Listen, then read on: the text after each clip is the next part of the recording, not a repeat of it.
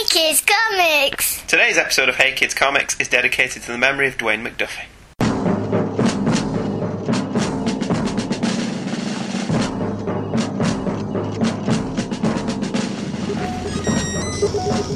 Comic books, an art form barely alive. We can rebuild them. We have the technology. With digital downloads and bookstore penetration, which sounds a bit rude, we can make them better than they were before. Better, stronger, faster.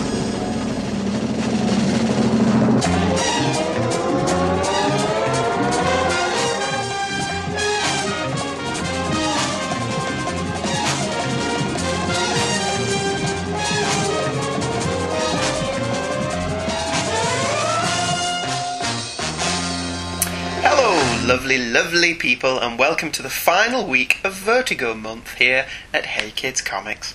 So far, your two hosts, Andrew Leyland, that would be me, and Michael Leyland. Hello. Hung out with death. We've got that down pat now, haven't we? Yep. It's almost professional.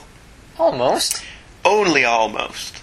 Speak for yourself. I always speak for myself. No one else would let me speak for them. We've hung out with death, roamed the deep south, and visited the far future. But this week, we're a lot more down to earth. John Constantine is, for me, the quintessential Vertigo character. Some may argue that Swamp Thing is perhaps the most Vertigo of the Vertigo characters, but Constantine's book Hellblazer is the longest-running book under the Vertigo banner. Do you think Constantine's the most Vertigo of Vertigo, or do you go with the Swamp Thing? No, I'm down with Constantine. I'm down with Constantine. I've never read Swamp Thing. I've read bits of Swamp Thing. I've never read Alan Moore's acclaimed run. Because, everything Alan Moore touches is gold. Yeah. Well, almost everything. John Constantine was created by Alan Moore. Do you see the way I segued that in? It's very good, yeah. You know what I was talking about? Almost professional. Yeah, almost. Quality. And first appeared in Saga of the Swamp Thing, issue 37. He was initially designed to look like the singer Sting, and is, in Moore's words, a blue-collar warlock, streetwise and working class. Note I didn't even attempt to do Alan Moore's accent. Get enough slagging off about my accents as it is. Oh, they should try. I should, yeah. I don't think I can do Alan Moore. Is he from Newcastle? I don't know, I've never heard him talk. Have you not? Look him up on YouTube. Okay. I heard him talk in that Jonathan Ross documentary about Steve Ditko. I think that's the first place I've ever heard him talk. Okay. He's got quite an interesting voice. Interesting. Do people have interesting voices? Yes. Okay. He does. Right. Okay. Constantine is from Liverpool and has a fairly strong Scouse accent. Right, now, my first thing about that, has he always been from Liverpool or is that a retcon? I don't know. Because in one of the issues we're about to discuss, he's written like a Cockney. Well, I only found out he was from Liverpool in the Hellblazer special. Alright. I always remember knowing he's from Liverpool, but I don't know if I remember knowing he's from Liverpool, or if I just found out he was from Liverpool and then retroactively remembered that he was always from Liverpool. Oh, okay. You know what I mean? Sort of. Has that just confused you? No, I'm down. Yes, never mind. Constantine is unusual for a comic book character in that, at least until 1993, he was aging in real time. However, it's just recently been mentioned that he just turned 56, but his aging process may be different due to him having demon blood in his veins. So he's going to be like Nick Fury, isn't he? He'll always live forever. Yeah, why does Nick Fury not age? There's a reason for it, isn't there? I don't know. He's not got Steve Rogers' super serum in his veins, but he's got something that keeps him forever young. Right, okay. So that's why he can have been in World War II, and he's around now, despite the fact he didn't go into suspended animation like Buck Rogers. Or Steve Rogers. Do you think it's something about the name Rogers? Probably. If you've got a surname Rogers, you're going to get put into suspended animation and be frozen for a couple of hundred years. Yeah. I think that'd be quite cool. I'm changing my name to Rogers. Would it work that way, though? I don't know. You think Rogers has to be your original name? You can't just change your name to Rogers and see what happens? Probably. Maybe I should just call myself Buck. Buck. Okay. Buck Rogers. I'm going to wear a cowboy hat as well. Buck Rogers never wore a cowboy hat? No, but you call Buck, you have to have a cowboy hat. You think if you're called Buck, you should be a cowboy? And you should own a truck. I could live with that. See? My heroes have always been cowboys. See? And they still are today. Note that I didn't sing that, because I've received slagging off for my singing as well. In fact, I think I'm going to do it anyway. Oh, no. My heroes have always been cowboys.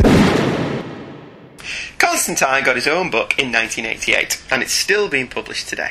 My favourite run on the book is by Garth Ennis and various artists, and was very much a prelude to the work on Preacher, although the book is substantially different in tone. Hellblazer is an unabashed horror comic, albeit often dealing with elements of the supernatural, and more psychological in the way it approaches its horror. I got into Hellblazer around the early 1990s, having heard good things about the book. I picked up a few issues and liked it, but it wasn't until Ennis started writing that I really started to take notice. Ennis took the reins from Jamie Delano and really made the characters his own. What are your memories of Hellblazer, Michael? Reading The Sandman, which was issue 3, and it had a guest appearance from it. And then actually... John Constantine in Sandman? Yeah. I don't remember Constantine being in Sandman. And, after asking you, do we have any Hellblazer, you said, yeah, got me a big box of Garth Ennis stuff down there, so read this. I'm the best parent ever. Yeah. So I just got you down a box of Hellblazer comics and said, here, have this. Yep. How old were you? It was only like a few months back. Oh, so it's not that long ago that I exposed you to Hellblazer. No. Good. So there you go, so some parenting skills exist somewhere.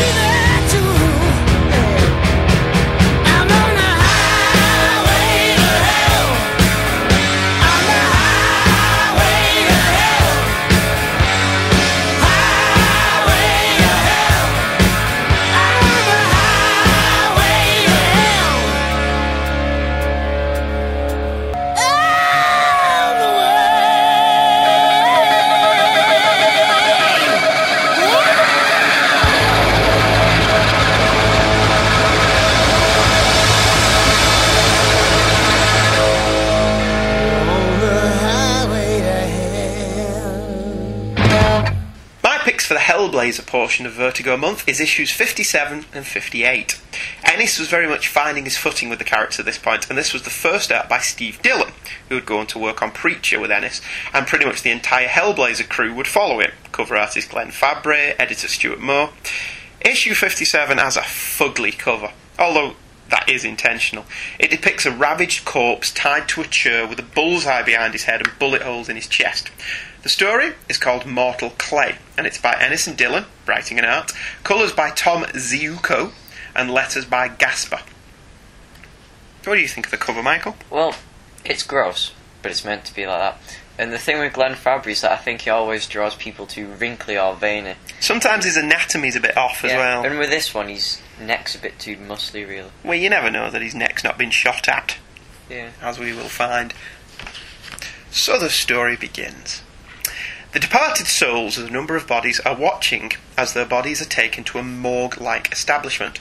They, however, are not prepared to rest as these bodies are being used to test the firepower of new weapons, and their mortal souls can only watch as their bodies are desecrated. Meantime, John and his mate Chas are walking through London on their way to see Chas's Uncle Tom. Turns out, Uncle Tom has met his maker, courtesy of an impromptu heart attack, and following the arrival of the ambulance, Chas and John hit a boozer. After a night of heavy drinking, Chas asks John if his uncle is in a better place. He knows John knows about this stuff, but John lies to him anyway, telling him he is. After the funeral, John and Chas take a walk and come across some grave robbers stealing Uncle Tom's body. Chas sees red and kicks 7 bells out of the robbers, finally getting one of them to talk. Apparently they get paid 500 quid a go for the bodies at a place called Stokesley's, but before Chas can finish, more men show up and give John and Chas a good going over. After a trip to Casualty, they mosey over to John's girlfriend, Kit. She finds Stokesley on a map, and John and Chas decide to head up there tomorrow. At Stokesley, the man, Stephen, who told Chas where they were, gets docked 2 weeks' pay for not being able to keep his gob shut by a Dr. Amos. After the chewing out, Amos heads to the shooting range, where he apparently gets his rocks off on watching 50 caliber bullets rip corpses apart. John and Chas find the place, and John exposits that the place was an old government facility until it was bought by outsiders. They find the facility, hitch a lift in, albeit with the hitchies unaware of their presence. The truck they jump into is, however, full of dead bodies. Chas, bricking it, swiftly jumps out again, and the pair are caught by Dr. Amos's men. Amos says that they can now start testing on living tissue. So is he called Chas? Yes. I thought it was Cass. No, it's Chas. C-H-A-S. Yeah, well, I thought the C-H was the C-H that was present K. No. Oh. Chas. As in Morph's friend. Right. You don't even remember Morph, do you? Morph, yeah. Morph. Morph, yeah. How do you remember Morph? He's the funny blue Play-Doh dude. He's not blue. That's a Smurf. That's the Smurfs. That's it, the funny Play-Doh thing. Oh, is he thinking of Trapdoor?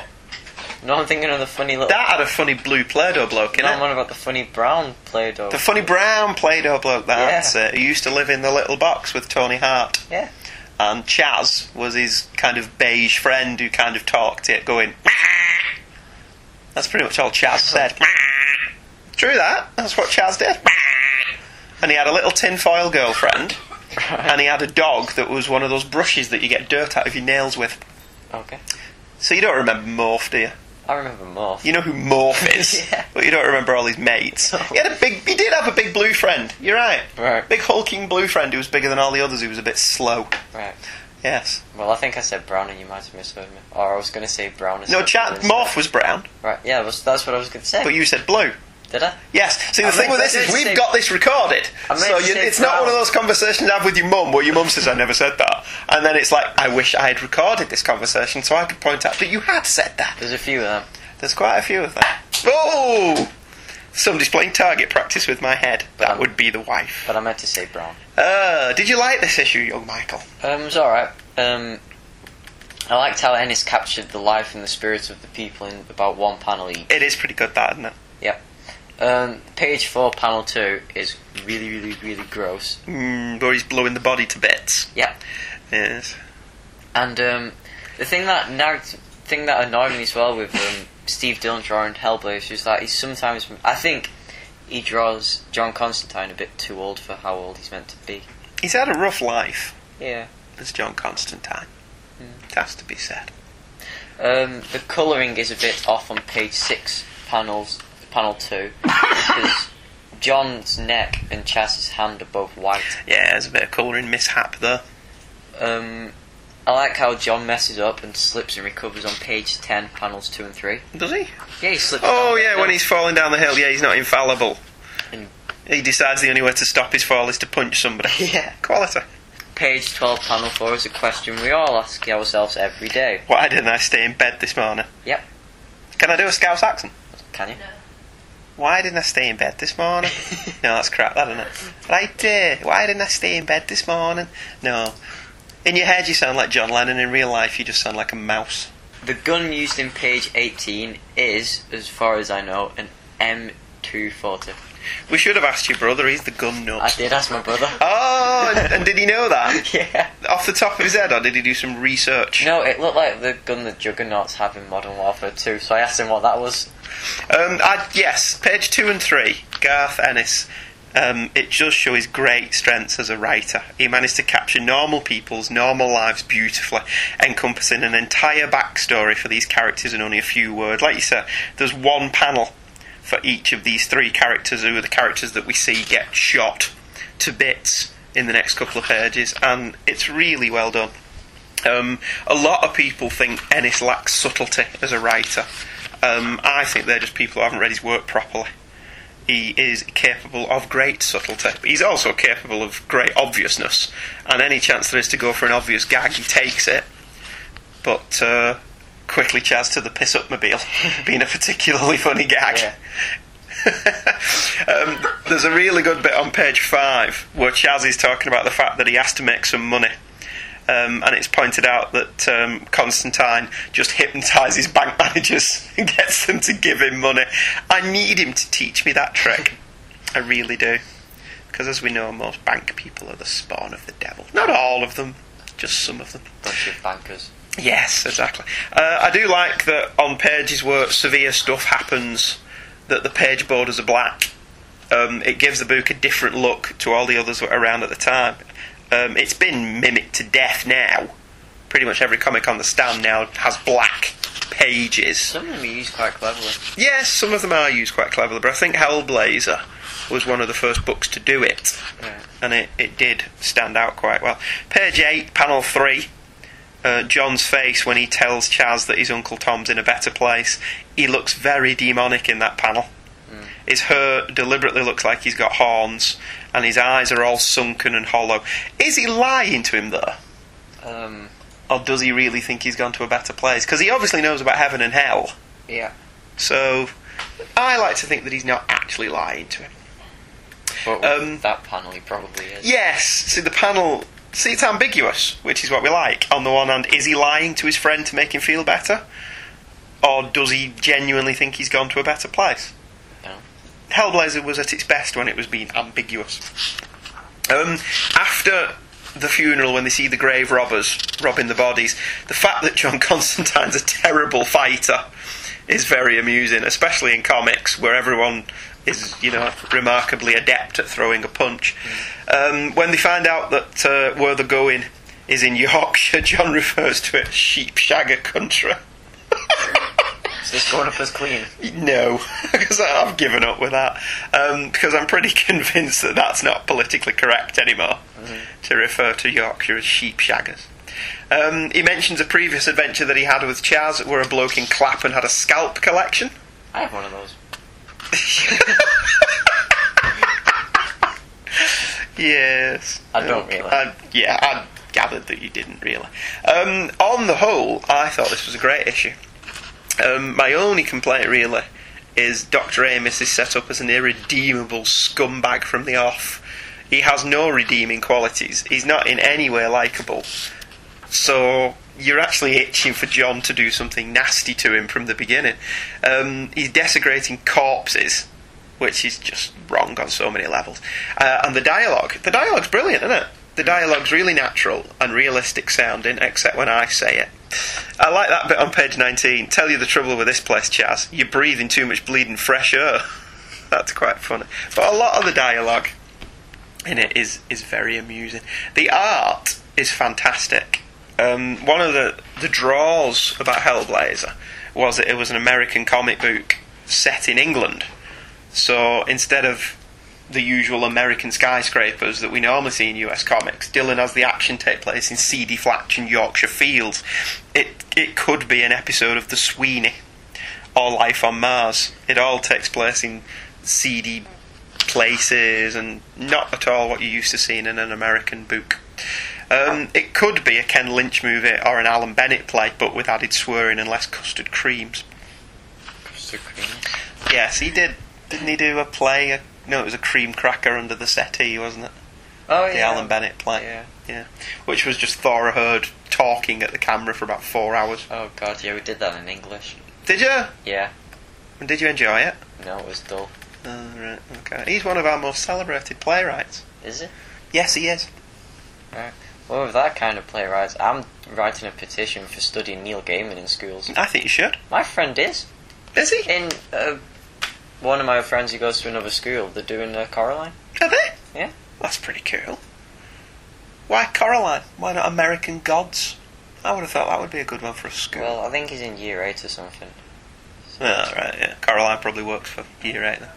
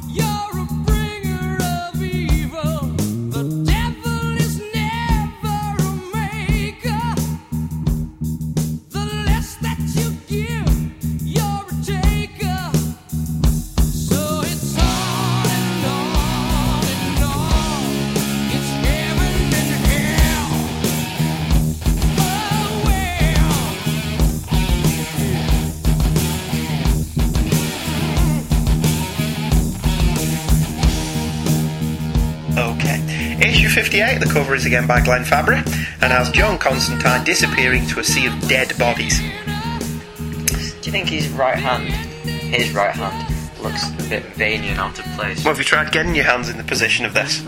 Once again, the covers will be on the website for those of you who want to look at it. That one should be right. A bit more. You kind of can get your hands in that position if you break a few bones. Yeah. But it's not easy. Exactly the same people wrote, drew, lettered, coloured and edited this issue as before, but the title is Body and Soul.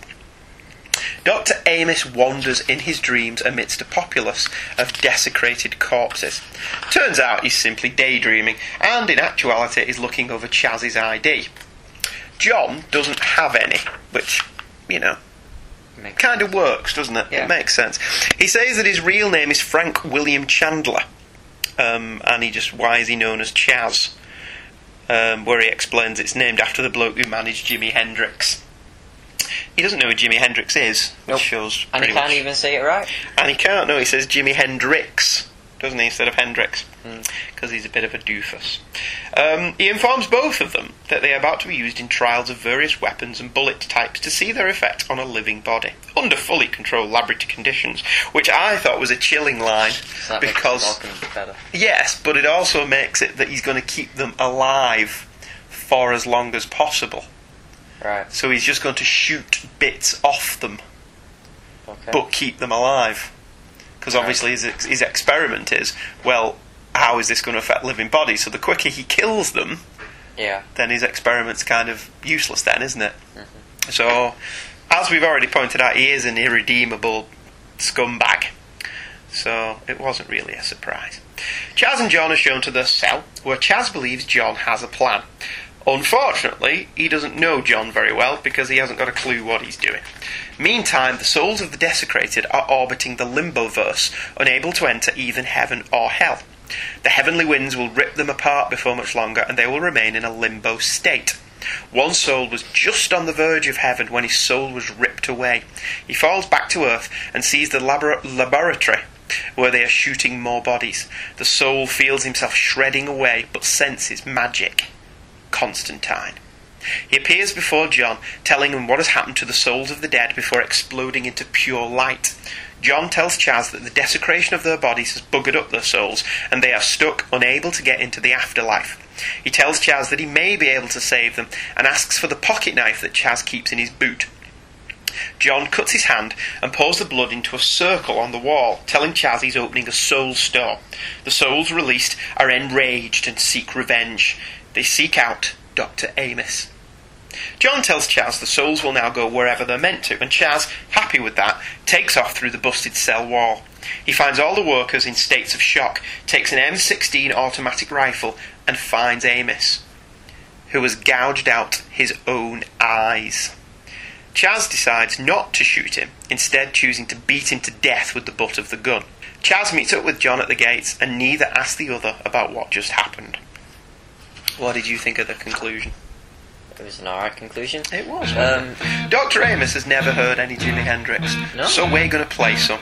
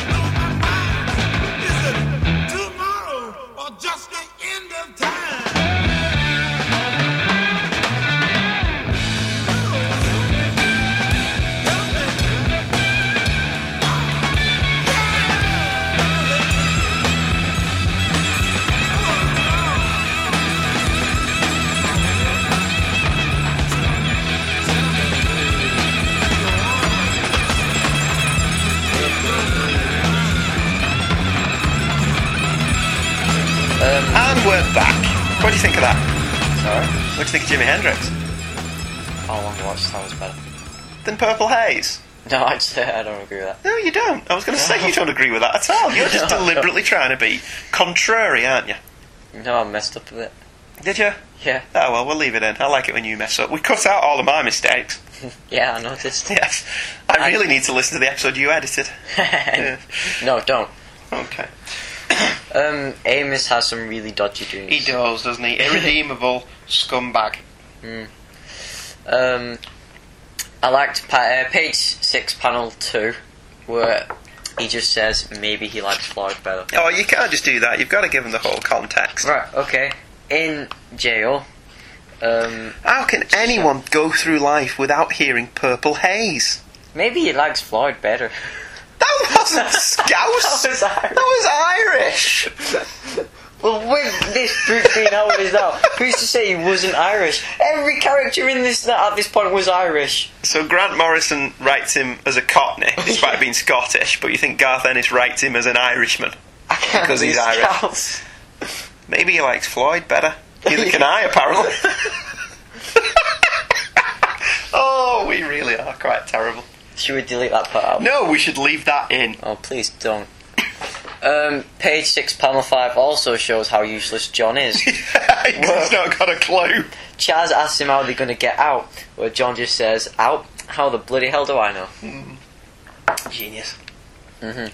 And page 7 also reminded me of the bit in South Park movie where Kenny goes up to heaven and then gets pulled back down. To hell. Yeah. And I really liked the splash page on pages 14 and 15, the double page spread. The double page spread of the Soul Storm. Yeah. Yeah, that's exceptional, that. Which also, after reading the next 2 issues going to do, has really good colouring. It has brilliant colouring, and when you look at the actual picture though, it's nothing really but the facility and some mountains, but it's gorgeous. It's wonderfully done. Steve Dillon is extremely underrated as a comic book artist. Mm. He should have won every award under the sun. Well, the ones he did. Well, yeah. Page 21 shows how John doesn't take much seriously. No, he doesn't really. Well, not much anyway. Butchering them like they were animals. He just loves seeing it. Loves seeing bodies shot to pieces. Ah, well, it might have been worse. He might have been shagging them. That'd be disgusting. I didn't even try a Scouse accent then. This really isn't good. I put the last one up as explicit as well. Right, okay. I don't really see how you can talk about Vertigo. We tried to keep the Preacher one clean. Yeah. With Root Junior. I was the last one explicit. All I said was ass. Well, they don't actually have another rating. It's either clean or explicit. That was clean. I know, and it's like, what? Everyone has an ass. Well, yes. Most people talk out of it.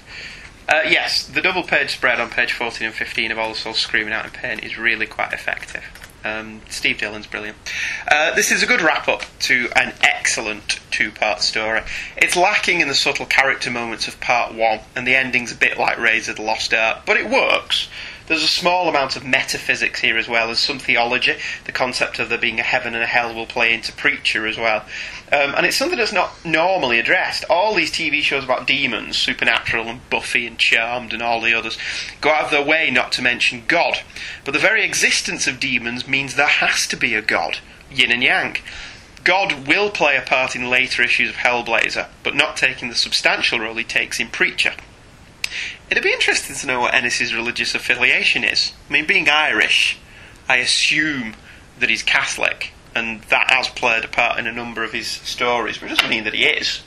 Do the Irish not have their own religion called Guinness? Do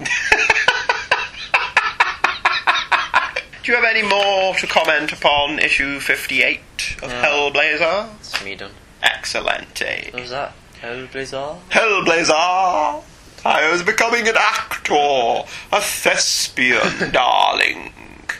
We need to enunciate your words so that the back of the theatre can hear you. For if you haven't done theatre, darling, you're not truly an actor. So do you need to move your arms as well? Yes, your arms need to move with gesture so that people can see your every move.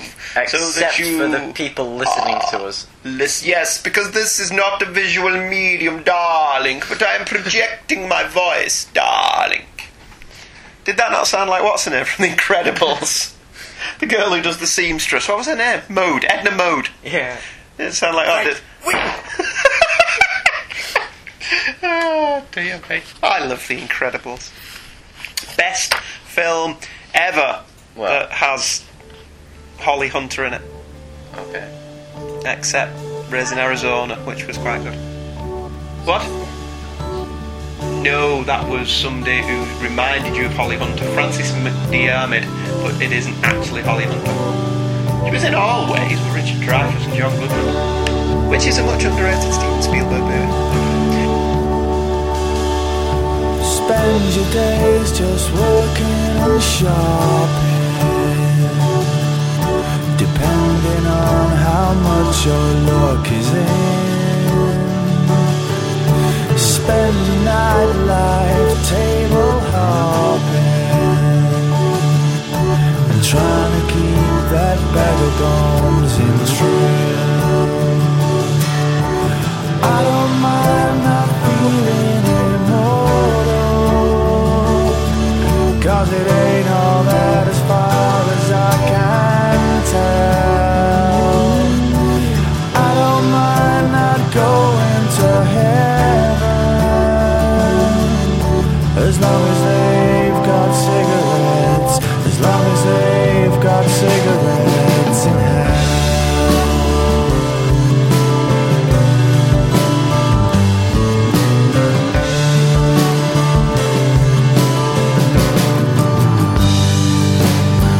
By the time we start getting used to the dirt that's foaming on the windowsill, now we know we've got ourselves into the cage that keeps the mice on the treadmill. I don't mind not feeling immortal, cause it ain't all that as far as I can tell. And I don't mind not going to heaven, as long as they've got cigarettes, as long as they've got cigarettes in hell.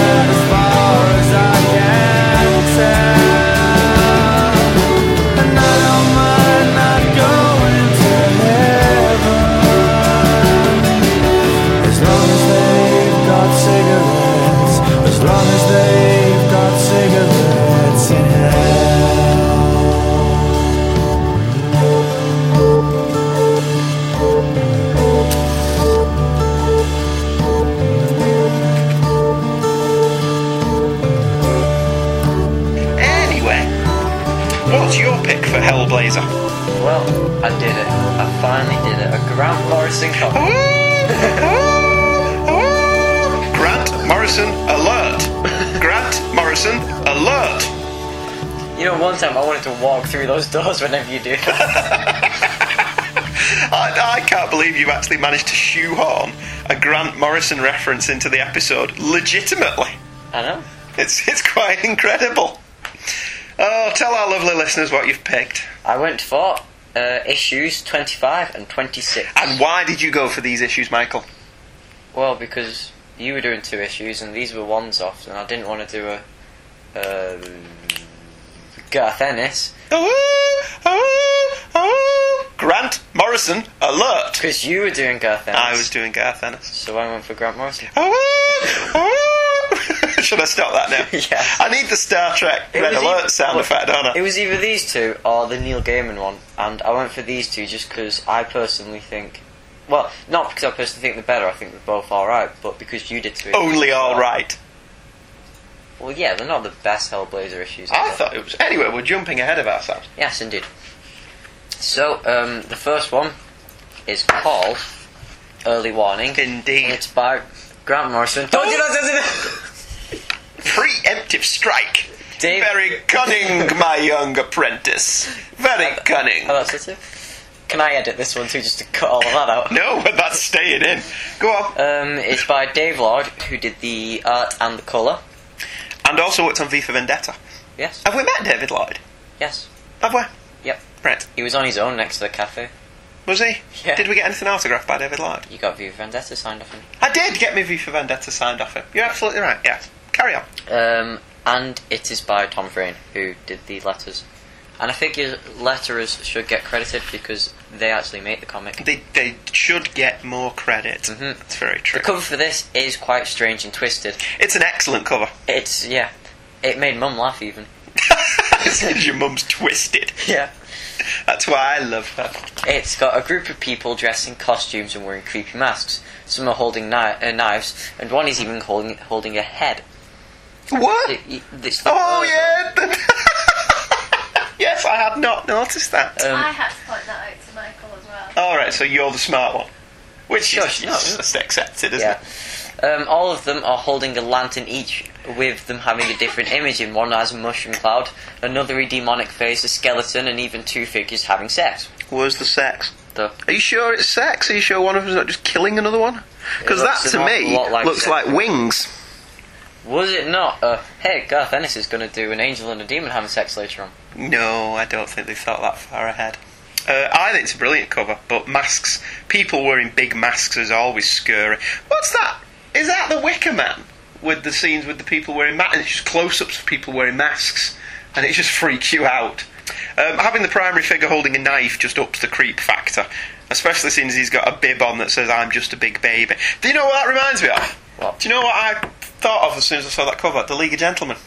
League of Gentlemen? You never seen the League of Gentlemen? You're my wife now, Dave! No. You know what's the League of Gentlemen? By the people who did Psychoville. No. You'd love the League of Gentlemen. Okay. It's strange and twisted and warped and very, very, very funny. Okay. You'd love it. Right. Really do think we need to get you out on DVD. This issue starts with an image of the Fylingdales defence system, an image used throughout the series with different objects. Very, very subtle. Visual reference there. Yeah. And I was very impressed that you spotted that. Thanks. How stupid do you think I am? I don't think you're stupid at all. A truck drives down the motorway. The driver talks about what you can do in the 4 minutes that the defences will warn you in. Yeah, what can you do in the 4 minute warning? Is it Constantine who says boil an egg? Yeah. John, sitting next to him, lights a cigarette. The truck stops at... How do you say that? Thirsdyke. If we'd done any research, which we didn't, because we don't, because such is the level of research that goes into this show, we would have checked whether Thirsdyke was a real place, and whether... Yeah. But I don't think it is. But I did put some research into the Fylingdales defence system. Did you? Are they real? Yeah. Are they? Yeah. Very impressed. So maybe Thursday's real. Excellent. We need to get our research assistant onto that. Filthy assistant! Look that up for us, please. Thurs, as in Thursday.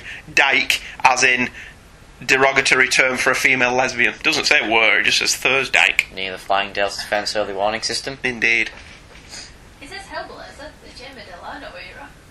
Ooh. Yes. Yeah, it was actually. It was, yeah. Smack dab in the middle of the Jamie Delano era. It was, because it was right in the very middle of... You carry on. The theme issue, wasn't it? The truck stops at Thirsdyke with a big festival. The driver tells John to take care, and that there's a storm coming. What, like in the Terminator? Yeah. He says, take care, there's a storm coming. She looks off into the distance and says, I know. Boom, boom, boom, boom, boom. No, he just says, yeah. Oh, yeah. Right. There he meets Una, a young photographer. He sneaks up on her near an abandoned mine. Una says that she invited John up here because she thought he would enjoy an old pagan carnival. He says that the town has the atmosphere of a funeral. She also tells John that she thought he might not come because of how close Thirsdyke is to Ravenscar. What happened at Ravenscar? He went to a mental asylum, though. Oh yeah, he did. He got through into a loony bin, didn't he? Yep, and she heard voices. One flew over Constantine's nest. John asks Una, is she hearing voices? And she says only when she stops taking the tablets. Having realised he's out of cigarettes, John asks Una could he borrow £1 for another pack. £1? For a pack of fags? Yep. How old is this book? Well, it's 1989, isn't it? 1989. Yeah. Because there's an advert for the Batman movie on the back page. That kind of gives it away. My filthy assistant has just come through with the knowledge. Ravenscar is in Scarborough. What about Thirsdyke? Thirsdyke. Maybe that's near. Maybe it's near, yeah. Maybe it's a tiny little town that's... well... And that he'll pay her back. Honest. Whilst John and Una catch up, a man walks ahead of them carrying a mask of a smiling, sinister man in a crown. In a shop, John asks for 20 silk cups. He always smokes silk cup, doesn't he? He does. And wasn't it Jesse Custer who smoked Camel cigarettes? Not real camels. No. Look, how would he fit one of them in his mouth? Maybe you like cut a bit off. Two figures wearing masks loom over him. John turns around and almost wets his pants, and the men laugh and calm down. It's that kind of festival, Una says. Meanwhile, John Goss, an old man, walks back home from his sheep. He can feel this. What was that? It was a sheep. Right, okay. There's a sheep just walked through. So totally was. It wasn't me. He can feel the soil beneath his feet, carry a note that travels through the trees and are carried by the crows. They say if that all the crows leave the forest, it's a sign of bad luck, but that's just superstition. Una tells John that Thirsdyke has a carnival to show the world that it's not dead after the closing of its pits. A man starts a fight with someone from out of town.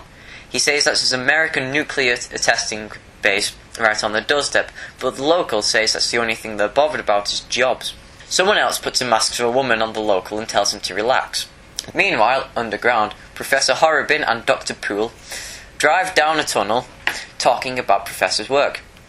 He's trying to bring the king that everyone has inside them, but hardly has a nose about.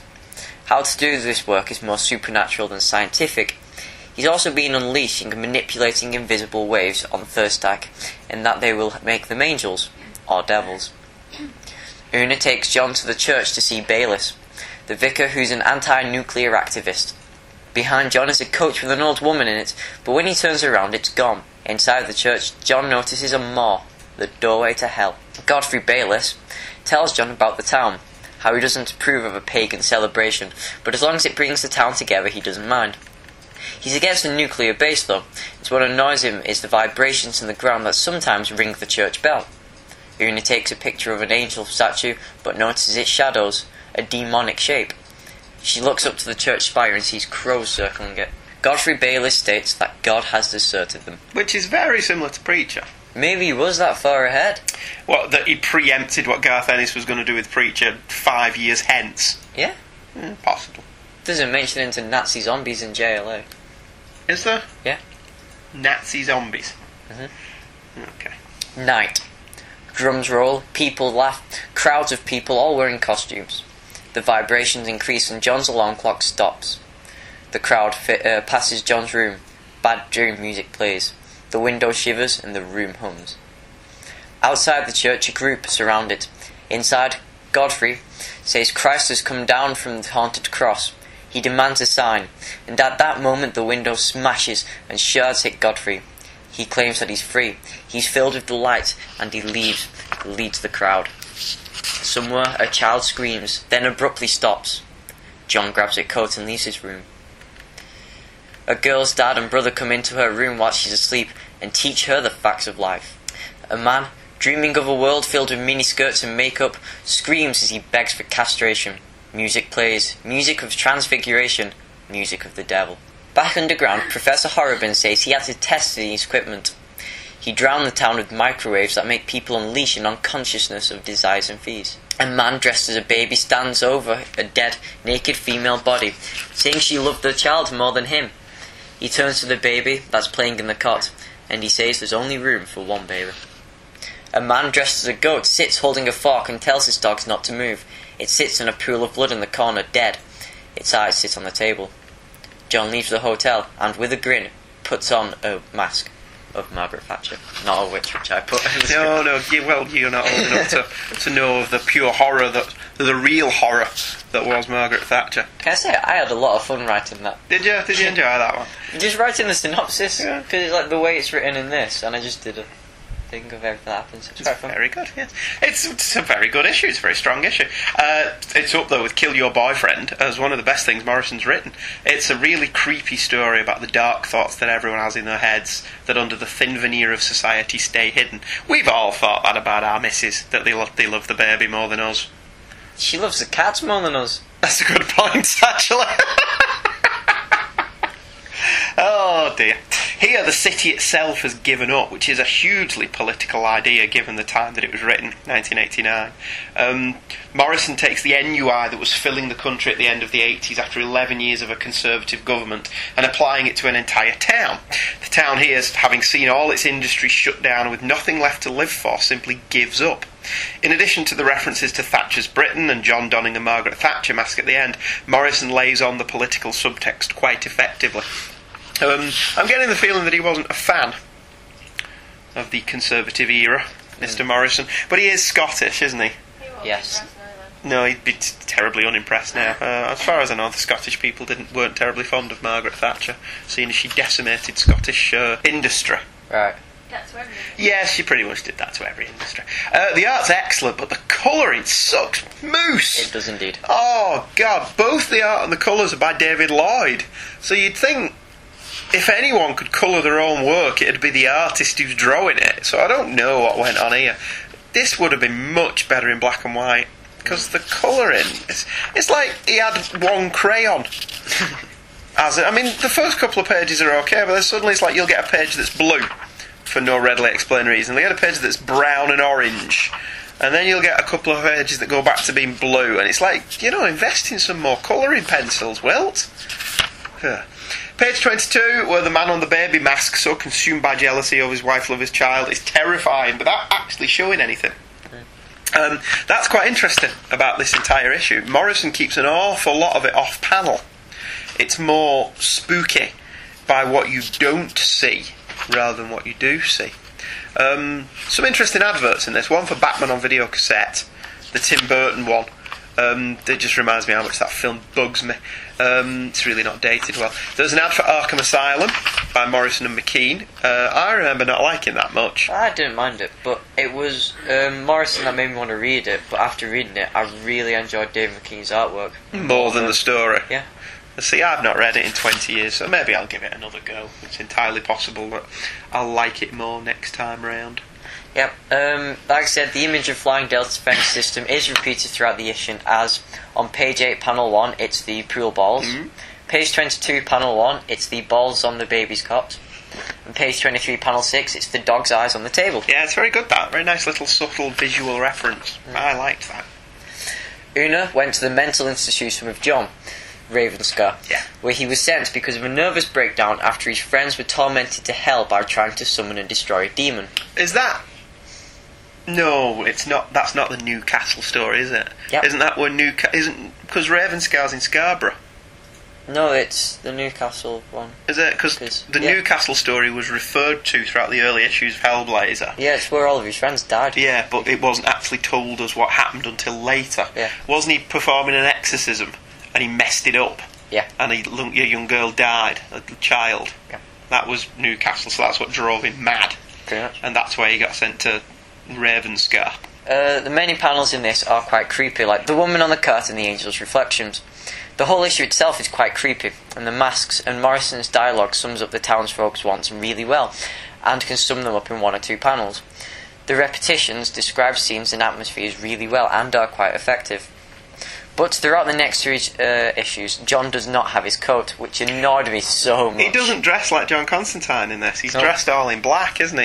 Yeah. Which is fine. You don't wear the same clothes every day. No, but it's John Constantine's for him to dress in his trench coat and white shirt all the time. I suppose so. Yeah. The art is okay at times in this issue, but the colours are what drags it down. But panels of this really bugged me, especially when John was green or yellow. Yeah, there are some unusual colouring choices in this one. It really is quite strange to colour entire pages blue, but whatever.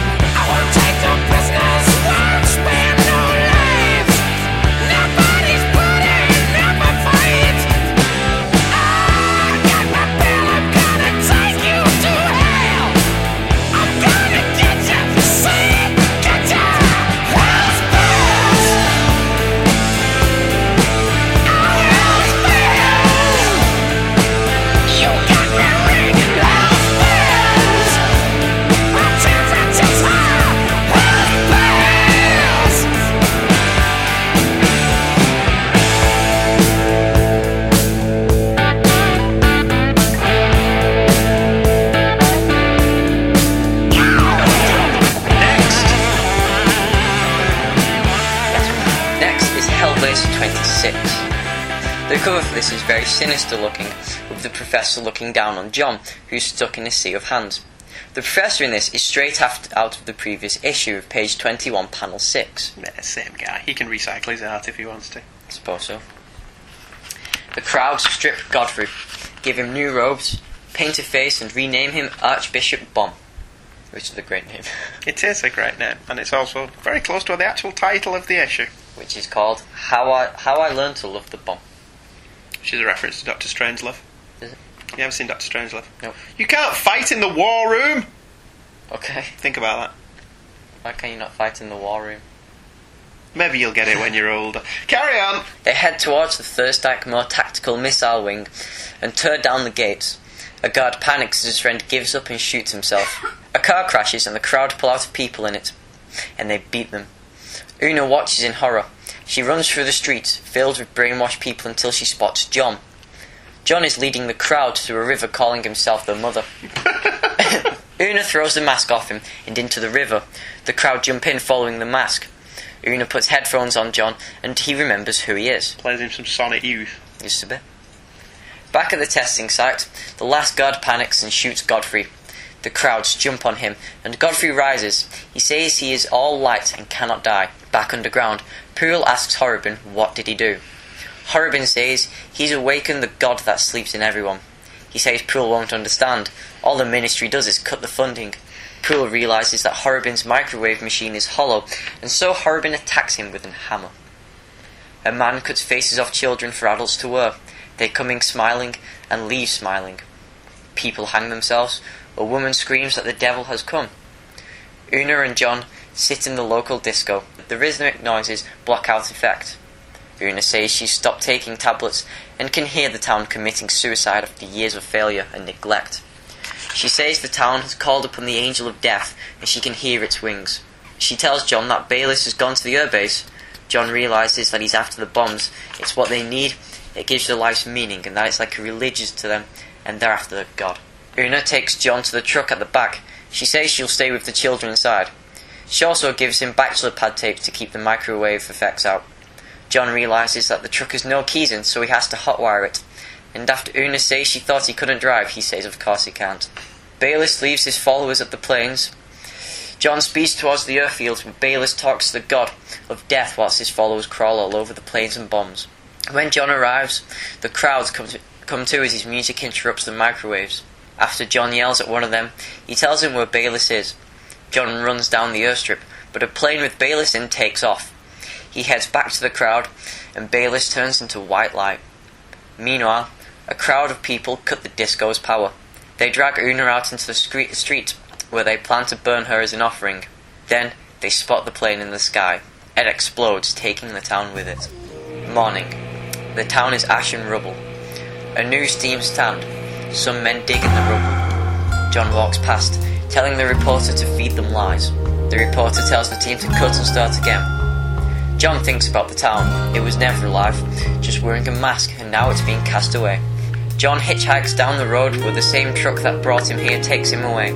He tells the driver to take him to London, all the way down. Here's Sonic Youth and Superstar.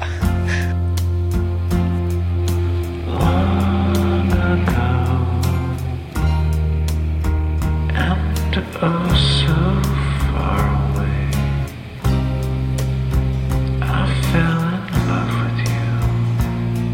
with you before the second show.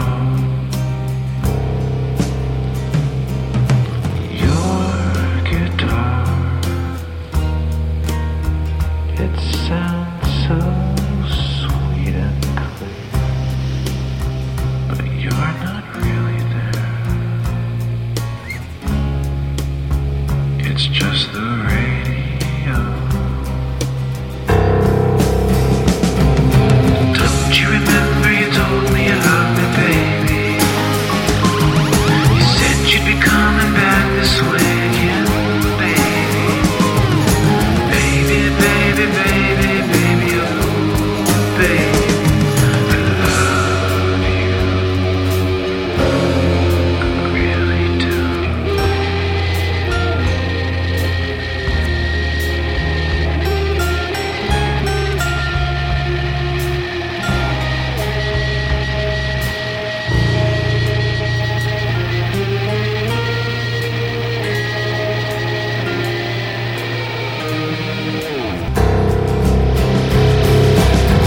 you remember you told me you loved me, baby? You said you'd become a man this way again, baby. Baby, baby, baby, baby, oh, baby, I love you, I really do. Don't you remember you told me you loved me, baby? You said you'd become a man this way again, baby. Baby, baby, baby, baby, oh, baby, I love you, I really do.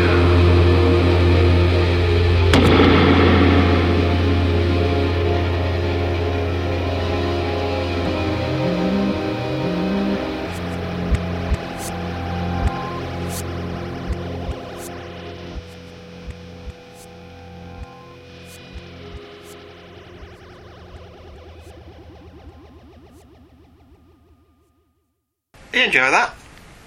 Yeah. We don't have a lot of Sonic Youth. No, it's just nice. Maybe we should have more Sonic Youth. Which is just nice. The little I know of Sonic Youth, quite like them. I don't think I've ever listened to them properly. The cover's not as effective as issue 25. It's very evocative of The Wicker Man. The Edward Woodward, Christopher Lee classic, not the abomination that was the Nicolas Cage version. Page 10 has Professor Horrobin complaining about his cuts to funding. Oh, the more things change. I've said before about Constantine always being a Scouser, because the dialogue in this really does read better if you read Constantine as a Cockney rather than a Scouser, especially the way he keeps saying "in it." In it. In it, though.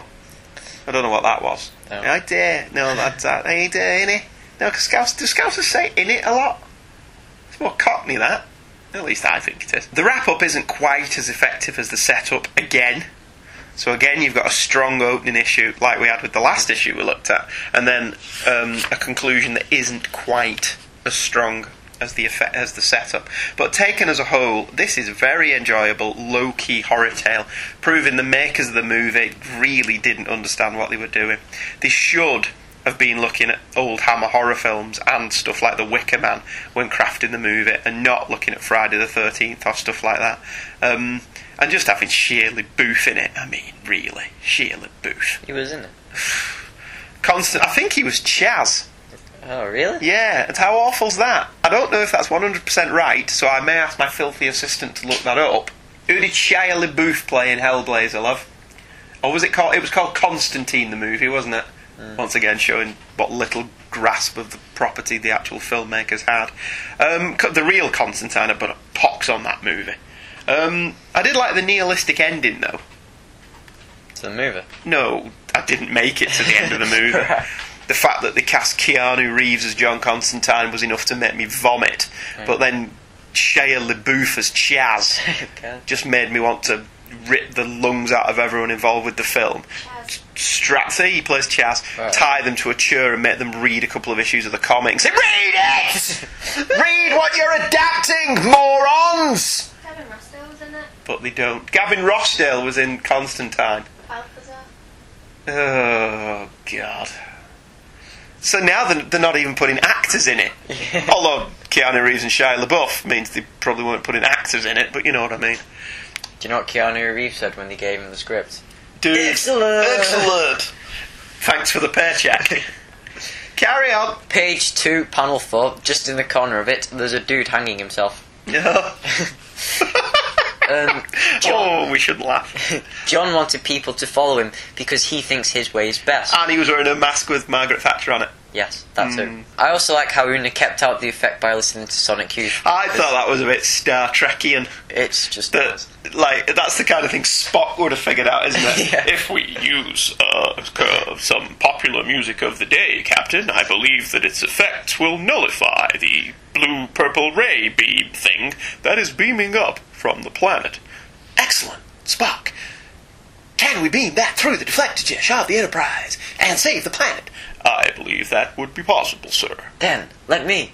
Lucy in the Sky. No, I didn't dislike it. It's all right. I just really didn't smack of something that would have happened in Star Trek. Spock would have figured out that loud music would have sorted out, and then Kirk would have saved the day by actually doing Spock's plan in that way that Kirk always did. Spock came up with the idea, Kirk took the credit for it. Spock raised an eyebrow. So I know what Reed Richards did. It's secretly, instead of using just noise, he put Sonic Youth on the thing and said, "Here's Spider." It would have been funny if that's what Spider-Man had done with Venom. Just played Sonic Youth at him. That would have been very funny. Oh, some Iron Maiden. Oh dear. Or Rammstein. That'd be great. Venom defeated by Rammstein. I like the colouring on page 21 to panel 2 to page 23 in panel 7 where it's black and white apart from the figures. Yeah. Proving that this would have been much better if it was in black and white. Yeah. It's almost actually not colouring, isn't it? It's almost just duotone shading apart from the fact that they're all pink. Yeah. But no, that is really good, that the black and white panels to depict the ruined town. Yes, I like that as well. It's very effective. I like in this how John doesn't save the day, because failing is what made him, his failures define him, and how I like it that he doesn't chase down Godfrey with another plane, or shoot him down with a rocket launcher. I like how he failed. What, like he would have done in the film? Yeah. Blow him out the sky with a rocket launcher. Here, John, take a rocket launcher. Yes. Excellent! See, the only problem with that is ultimately it gets to be a bit like the X-Files or Supernatural, where they never actually save anybody's life. Yeah. So you're kind of like, well, what's the point of it? If you can't actually save anyone, what's the point? I don't mind him losing every now and again. And like I said, I like the ending to this one. Mm. But, you know, Constantine, it does kind of make him seem a bit useless. That he doesn't actually ever succeed. Although he does succeed sometimes, doesn't he? Only sometimes. Only sometimes. Right, now I swear if you do a siren here, I'm going to shoot you. Okay. Okay. And it said before that Grant Morrison is my all-time favourite comic book writer.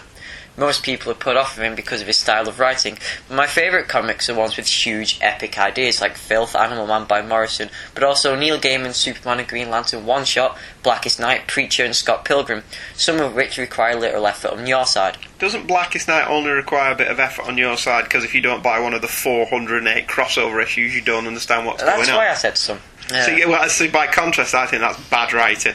If you have to buy 408 crossover issues to understand your series, that's just wrong. You know, all you need to do is buy Blackest Night and Green Lantern, which is alright anyway, because to know Blackest Night, you have to be reading Green Lantern anyway. Is Geoff Johns not the most overrated writer ever? Depends. On what? Which comic you read and that's done by him. I'm not a fan of Secret Origin, but I like his Green Lantern. See, I didn't mind Secret Origin for the last 4 issues. But if you want to think what we thought of Secret Origin, listen to episode 1, because we covered it all there.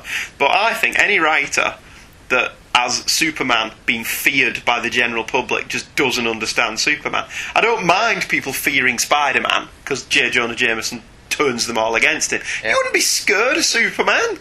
Superman's our friend. Our friend. Yes, he wears primary colours. Of course he's a friend. He's either that or a friend of Dorothy. Spider-Man was primary colours. Yeah. Now this story does not require anything from you. It's just a straightforward story, but it does also have big ideas. It has a lot of political subtext. It has a lot, yeah. Did you get any of that, being only 15? Yeah, I got some. Did you? Yeah. Because you didn't get that he was wearing a Margaret Thatcher mask, did you? Well, that's because I've never actually seen Margaret Thatcher. How lucky you are. I suppose on a surface level, a lot of it is still relevant. Right. We're still suffering from shutting down lots of factories and industries, and we're still suffering from government making ridiculous cuts to necessary services, right, so that everyone's left unemployed. So all that's still relevant 20 years later, which is quite scary, really. Yeah. That nothing's changed. We've now got a Conservative government that's slashing everything again. Now, all of Morrison's stories, the ones I've read anyway, work on 2 levels. You can read them, and they'll be fairly straightforward, perhaps a little confusing. Or you can reread issues, study panels, and it'll be huge, complicated stories that readers will be rewarded for in the end. And in this story could be read as a creepy Hellblazer tale, or a deep look into people's conscience. What people really want, what they're too scared to say, too scared to think about, but it's always there in the back of their mind. But also, just like in Animal Man, it's based on a protest. Anti-nuclear. Although it's unrealistic and it's far out there, Morrison is saying that the effects of nuclear testing can be quite bad. Chernobyl, for example. It's a megaphor. As opposed to a metaphor. Metaphor. It's like a megaphor. It's like a big metaphor. Yeah. Very good. Nuclear is bad and people are twisted. Okay. Morrison writes stories where they are set or become settings like Wonderland. If everyone was like him and absolutely bonkers, everyone would be normal. You think Morrison's normal? If everyone was bonkers like him. Oh dear. Mad like Grant Morrison. Yeah. No, on the whole, I enjoyed that. I don't dislike Grant Morrison at all. I think some of the stuff that he's done is very, very good. I think some of it's overwritten tosh. Like what? I couldn't wrap my head around Final Crisis and Superman Beyond, the 3D one. Yeah. That was awful. What happened in that issue? What happened? He went to the planet of the Watchers, the Monitors, who've been around since Crisis on Infinite Earths, who were in there, but now there's 52 of them ever since the events of 52. Each monitor. So there's a monitor for each world. Yes. And one of them turned into a vampire thing, and Ultraman got turned into a vampire, and Superman beat the crap out of them, harnessing the 3D powers, which didn't make much sense since we read it in 2D. Proving once again that 3D's crap. Yeah. Yes, excellent. Well, that was Vertigo Month. I hope you all enjoyed it. I know I did. Especially last week's that I don't remember anything about. Do you not? No, I don't even remember recording that one. Right, you're not having alcohol again then? I think I've been banned from alcohol. And the cold medicine didn't help. No. Obviously. Lemseps, yes, Lemseps, very nice. Cold medicine. Particularly the black currant ones. Don't like the lemon ones, the black currant ones. Next week, back in more comfortable territory. Spider-Man hits the big time. Say goodnight, Michael. Good night. Hey Kids Comics is a The Devil Will Find Work for Idle Hands to Do production. All music used in the show is copyright by their respective copyright holders and no infringement is intended. Michael and Andrew make no money from this, they do it simply for fun. And because they have too much spare time. The opinions of Michael and Andrew expressed in the show are the opinions of Michael and Andrew and nobody else. We can be emailed on heykidscomics@virginmedia.com and our website is www.heykidscomics.webspace.virginmedia.com. You can friend us on Facebook by going to Hey Kids, all one name, Comics, all one name. And now it's time to pick up our bottomless brown bag, don an ill-advised polyester shirt and beige bell-bottoms, and hitchhike down the loneliest road we can find, all the while trying to find a way to control the raging spirit that dwells within. You be good to yourself, my friends.